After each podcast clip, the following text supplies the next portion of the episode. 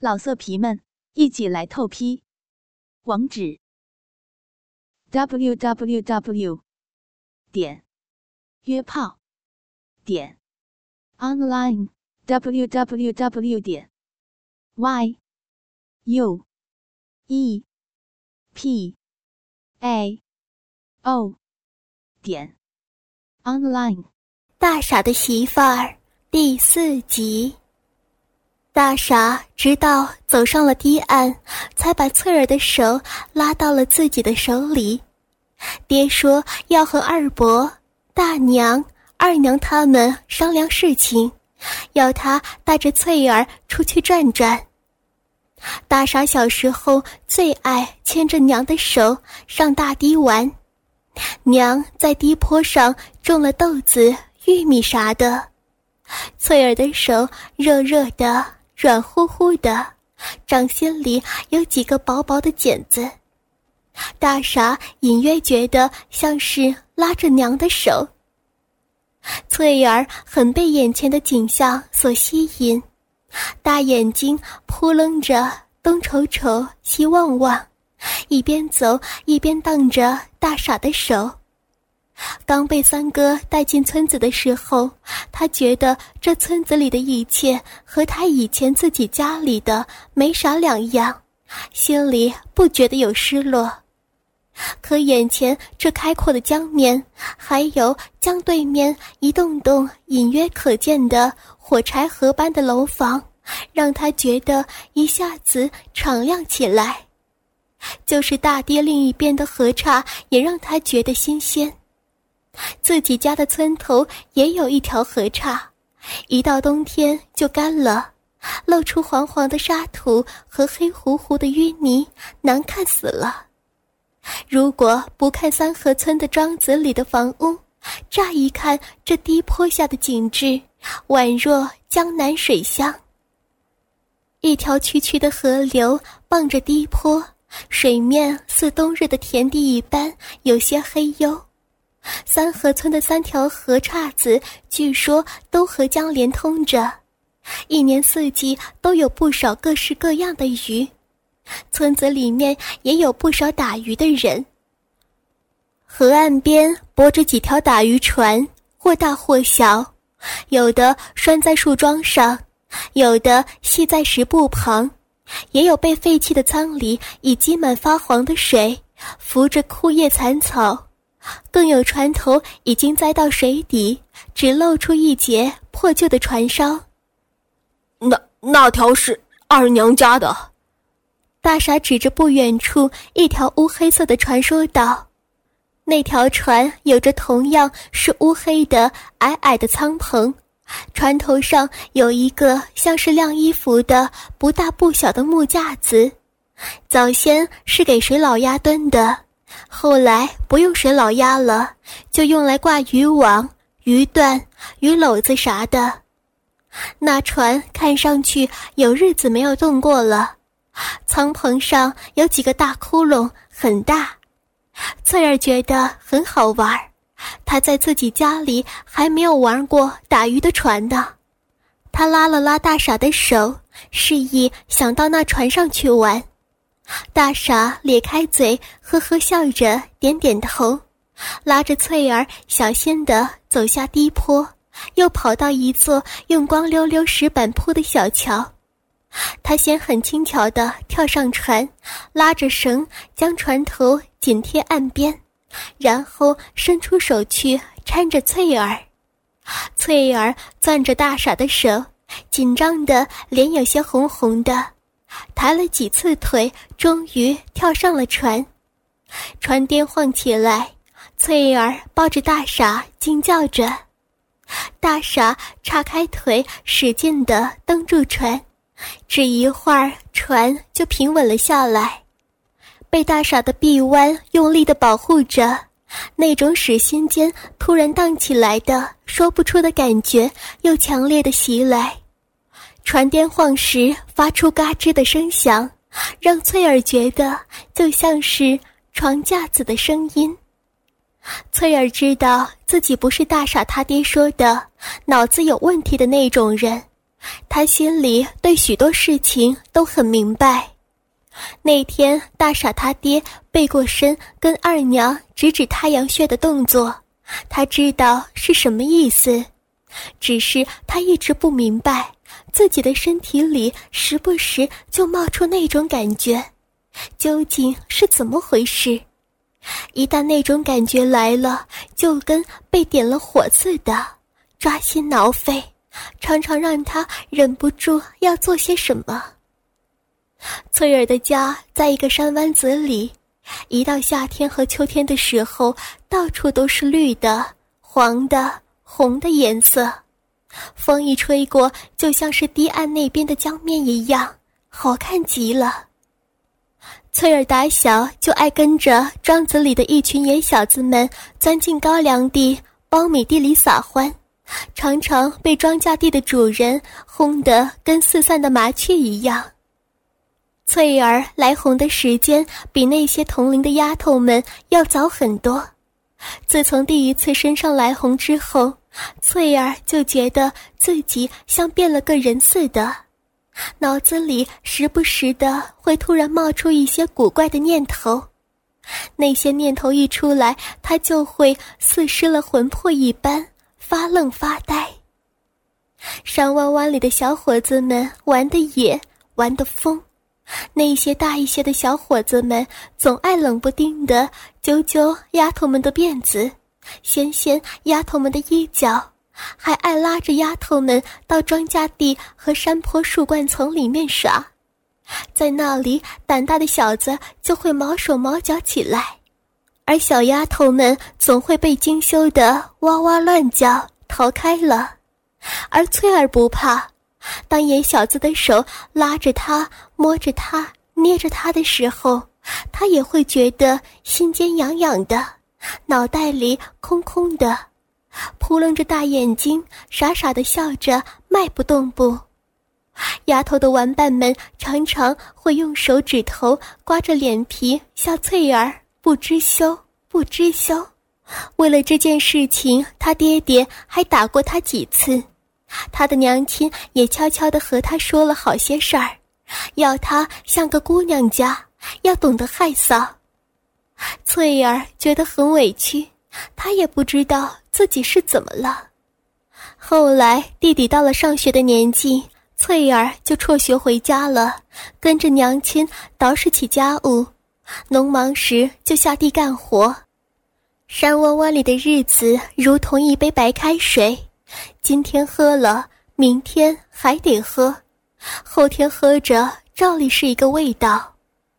翠儿的那些古怪念头并没有被白开水冲淡，反而随着身子骨的日渐饱满而更加的古怪了起来。时常会在看到男人们乌亮亮的胳膊脊背，嗅到他们身上的那股子汗味时，失了魂魄似的发愣发呆。有一天夜里，他听见娘在对爹说：“这可咋办嘞？俺家丫头不会是呆傻了吧？”爹说：“给她找个婆家就好了。”然后就是爹娘的叹息声。翠儿知道自己不傻也不呆，她很想跟爹娘说，可又不知道该怎么说。直到有一天，翠儿拿着镰刀，一个人在自家的葵花地里收割。从远处走来一个中年男人，歪着头瞅了他半天，说道：“丫头，想过好日子不？想过好日子就跟我走，叔给你找个好人家。”翠儿不知道啥样的日子算是好日子，更不知道啥样的人家算是好人家。他只想着不要再让那些古怪的念头来抓心挠肺。他举着镰刀愣了半晌，然后就扔了镰刀，跟着那个中年男人走了。坐了几天几夜的火车和汽车，最后在那个镇子上遇见了大傻他爹。翠儿，大傻喊翠儿，喊得口齿清晰，也把他喊得回过了神。咱我我把船，把船开开回家。大傻见船稳当了，就让翠儿在船头靠舱旁边坐了下来，跳上岸解开了绳子，上船在舱里寻了块木板，坐在另一边很熟练的划起水来。你能不？翠儿划着船，沿探起身，扭头看了看岸上的村子，问道。大傻笑着点点头，说道：“呃，行，呃，这河头通通咱家后院。”船已经飘到河中间，开始一摇一晃的朝前划去。大傻剃得光光的脑壳，青悠悠的泛着光。翠儿看见大傻认真划船的样子，每划一下。他粗壮的脖子上一根青筋就会暴突一下，敦实的肩背有力的扭动着。翠儿忽然感觉到浑身有些变热了，被窝里大傻趴在他身上的时候，青筋也是那么一跳一跳的，在那个酥酥痒痒的地方，每一次用劲的抽插，就像木板猛地。把水划开撩起，让他那些古怪的念头也如眼前四散的水珠般溅得老高，溅得很欢。大傻爱嘬他的奶子，觉得翠儿嫩嫩的奶头就像是刚刚灌浆的苞米粒。大傻有时还会吮他的脚丫子，觉得翠儿肉肉的脚趾头就像是软乎乎的棉花球。每当这个时候，翠儿就会在浑身痒痒中抓心挠肺起来，整个人都跟要化开了似的。翠儿自从来红了之后，身子便好像越发的不能碰了。有时在自家的柴禾间洗身子，热热的水撩过，那细小的有些凹陷的奶头会突然饱满起来。肚子里有一种燥燥的鼓胀感，他喜欢大傻每天都爬到他的身上。这就是那个中年人说的好人家的好日子吧？翠儿这么想着，咯咯的笑了几声。大傻被翠儿的笑声感染和激励着，用力的划起木板。船儿如同乌龟一般在水面滑行。二嫂看着桌子对面和三哥坐在一起的那个女人，心里很不自在。在那个收拾的鲜鲜亮亮的女人面前，二嫂觉得自己土的快要掉渣了。二哥跟往常一样，拢着手，耷拉着眼皮，永远是一副没有睡醒的样子。大嫂一个人坐在上座，很仔细的听着三哥在说操办大傻结婚的事情。三哥合计的很周详，明天开始屋子里里里外外都要粉刷，二楼朝南向阳的大房间布置成新房，油漆泥瓦匠都已经找好了，三哥要二哥二嫂帮着照应一下。村子里各家的喜帖由大嫂帮着递送，正日那天要借的桌子、条凳、碗筷、杯碟啥的也请大嫂张罗张罗。至于要添置家具，还有给新儿媳的金流子啥的，由三哥这几日上县城和过江去置办。坐在三哥身边的那个女人就是谭咏梅。她的到来才是今天的关键所在。谭咏梅根本不想来。那天听三哥说，他从人贩子手里买了个丫头做儿媳妇儿，为了掩人耳目，要他冒充那个丫头的小姨。谭咏梅很是吃惊，心想这个男人真是啥事都敢干，什么幺蛾子都想得出来。他想劝三哥别干这种事。至少自己不想淌这趟浑水，但最后还是在约定的日子过来了。咱好歹也是像模像样的人家，不能让人家说闲话了。尤其是不能让别人在背后怀疑翠儿的来路。三哥在说到完自己家里人要干的活以后，开始解释邀谭咏梅来的缘由。明天我上县城去的时候，就把翠儿带上，先让她住在我这同事的家。到那天，咱们像像样样的去接亲，对外就说她是咱们翠儿的小姨。三哥又把那天对村支书老李编的话跟屋里的人重复了一遍。大嫂他们都点头称是，你一言我一句的议论起接亲那天的事项。谭咏梅没有搭话，心里跟打鼓似的。她一直都在偷偷的观察着对面那个被三哥唤作二嫂的女人，就是那天在镇上弟弟家窗户后面看到的那个女人。谭咏梅发现二嫂也时不时的用眼角瞄她，眼神里像是充满了排斥。二哥看事情商议的差不多了，直直腰打了个哈欠，说道：“没啥别的事儿，我就先走了，要到临近的双塘沟子里找个人说个事儿。”二嫂一听就瞪起了眼，骂道：“你谈个屁事啊！老三家里要办这么大的事情，你还有闲心去玩牌？今天你哪儿也别给我死去了！”二哥的脸顿时涨得通红，眼珠子也瞪了起来。三哥笑着起身摆摆手道：“哈，二嫂，今天就让二哥去玩一会儿吧。二哥，明天工匠来干活，你可不能耽误了啊。”二哥点头答应着，扭头白了二嫂一眼，起身准备拔腿走人。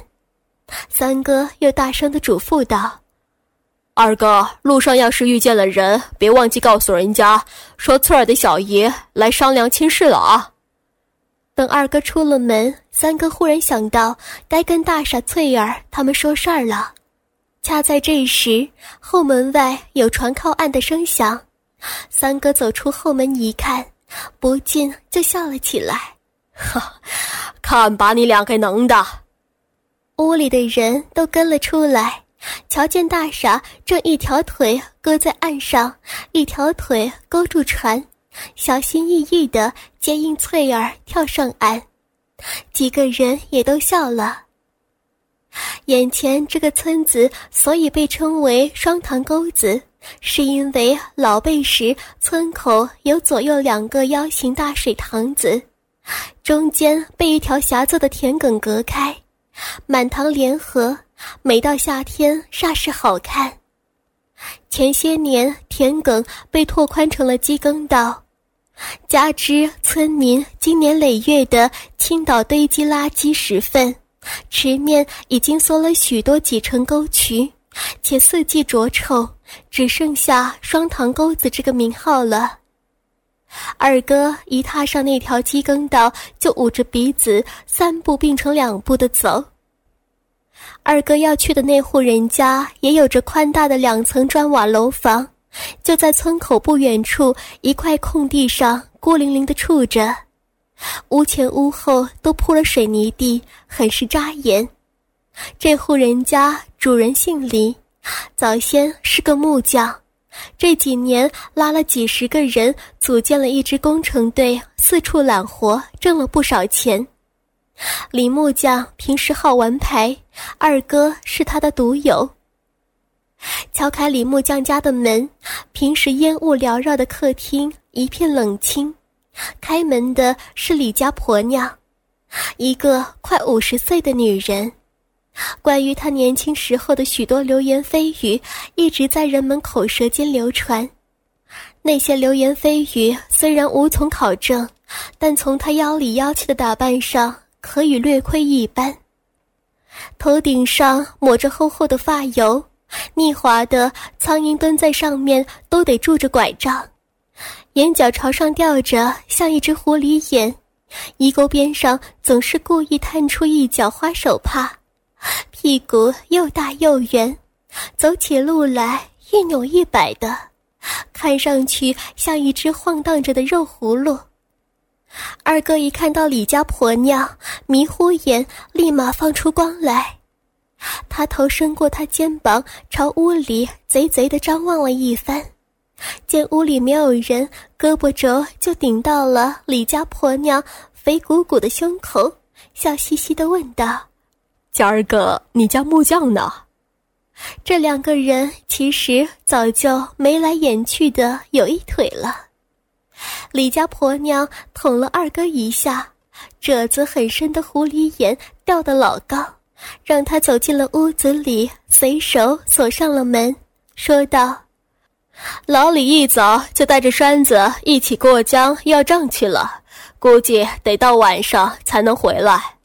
那两个赌棍也过来瞧过了，刚被我打发走。栓子是李木匠的儿子。”初中没有毕业，就跟着一起做工了。二哥一听，就抱住了李家婆娘，一只手朝她裤裆处摸去。李家婆娘两腮泛红，嗔道：“死呀，猴急个啥呀？”二哥嘿嘿笑着，拥她进了照火间，一下把他压倒在了灶堂旁的柴堆上。心急火燎的要掏家伙出来。灶堂里做晌午饭的余烬，让灶火间还有几分暖意。李家婆娘一边解着自个儿的裤带，一边顶着二哥说道：“你也不找一点水洗洗，臭烘烘的鸡巴。”二哥掏出家伙，跑到水缸旁，用手掏了点水，就在鸡巴上撸了撸。李家婆娘叫了起来：“哎呀，你要死啊！这水你还让人喝不了，恶心死了！”边叫边随手抽出一根柴火，故作嗔怒的轻砸过去。二哥掂着个脸，又跑回了柴火堆，失手伸进李家婆娘的胯裆里，胡乱的摸了几把。凉水把那婆娘激得咧着嘴直跺脚，两个人都把裤子裤头退到脚弯处，露出了腚，顿时有一股腥骚味儿弥漫着周围，但谁也顾不上这些了。李家婆娘怕柴禾割到臀背，就转过身，一只手提溜着腿弯处的裤头，一只手撑着柴禾堆。撅起磨盘样的屁股对着二哥，二哥在肩膀上抹了一些唾沫，一只手搂着那婆娘的腰，一只手握着鸡巴就往那洞里头戳。李家婆娘的屁股很是肥硕，中间那条沟都几乎被肉堆满挤没了。二哥比划了几次才捅了进去，里面还干涩着呢。二哥退出鸡巴，朝手上吐了几口唾沫，在那婆娘的洞里洞外抹了个透，然后又才挺腰，咕哧一声插了进去。别看二哥平时总是拢着手，佝偻着背，一副蔫不拉几的相，可干起这活来却精神头十足，就跟抽了风似的。